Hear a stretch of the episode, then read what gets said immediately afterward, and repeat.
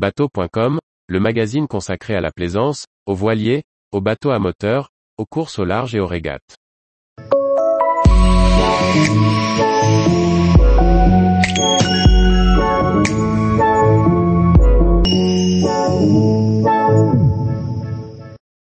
Comment bien préparer et anticiper l'échouage de son bateau? Par Guillaume Ponson. Que vous ayez un dériveur intégral, un catamaran, un biquille ou des béquilles, l'échouage est un plaisir. Encore faut-il anticiper la manœuvre pour garantir son succès. Une nuit à l'échouage a de quoi séduire. Encore faut-il bien s'y prendre. Voici quelques conseils pour le faire en toute sécurité.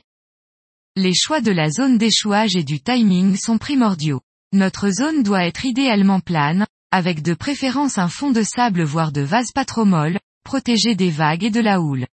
Cette dernière doit absolument être proscrite, car avec la houle, le bateau pourrait frapper le fond de tout son poids au moment critique de l'échouage ou du déséchouage. Il faut aussi regarder la marée et son coefficient. L'amplitude doit être suffisante pour un échouage complet. L'idéal est de prévoir une bonne amplitude et d'échouer à mi-marée environ, afin de limiter la période critique de l'échouage et du déséchouage. Si à marée haute la profondeur est faible, il faut absolument s'assurer que vous pourrez déséchouer. Ça sera le cas si le coefficient augmente. Sinon, il faut prendre une marge suffisante pour qu'à la prochaine marée haute, on puisse dégager le bateau. Les opérations d'immobilisation seront facilitées si l'eau est claire et la surface suffisamment calme pour voir le fond et ses éventuels obstacles, comme un rocher isolé. Enfin, le marnage implique généralement du courant. En général, ce dernier est notre ami, car il aide à immobiliser le bateau, et lisse la surface de l'eau. Mais celui-ci peut aussi creuser le sable ou la vase. Il faudra prévoir qu'il peut s'inverser entre l'échouage et le déséchouage.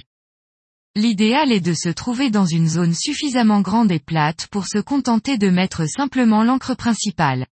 Il faut envoyer suffisamment de chaînes pour s'immobiliser, mais pas trop, afin de limiter le rayon d'évitage et de pouvoir effectuer des réglages au besoin.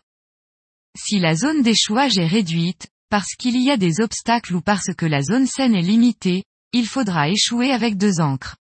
Elles seront disposées de manière à ce que le courant immobilise complètement le bateau, et que l'on puisse agir sur les chaînes ou les câbleaux pour optimiser notre position. L'encre secondaire devra certainement être déplacée pour le déséchouage. On s'assurera à l'approche de la zone que la valeur du sondeur est stable.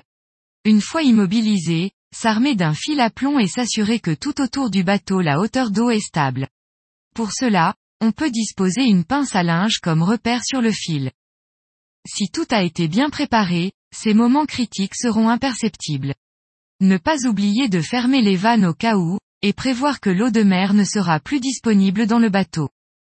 À marée basse, nous avons l'habitude de retirer l'encre secondaire et redisposer l'encre principale de manière à faciliter le déséchouage. En l'occurrence, déplacer l'encre et tendre la chaîne de manière à ce que le bateau soit attiré vers la zone profonde. Ainsi, le dégagement sera facilité et accéléré. Si au moment du déséchouage, la météo apporte de la houle, on peut encore limiter la période critique en chargeant le bateau avant l'opération, avec l'équipage, de l'eau, l'annexe, et d'autres éléments, puis en déchargeant le tout rapidement quand le bateau commencera à frapper le fond. On vide alors l'eau, on met l'annexe à l'eau avec l'équipage, sauf un équipier à la barre qui s'occupera de dégager le bateau au moteur dans les plus brefs délais.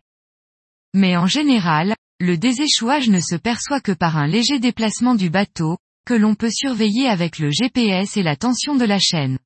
Une fois déséchoué, on remontera là où les ancres pour se dégager tranquillement de la zone. Tous les jours, retrouvez l'actualité nautique sur le site bateau.com. Et n'oubliez pas de laisser 5 étoiles sur votre logiciel de podcast.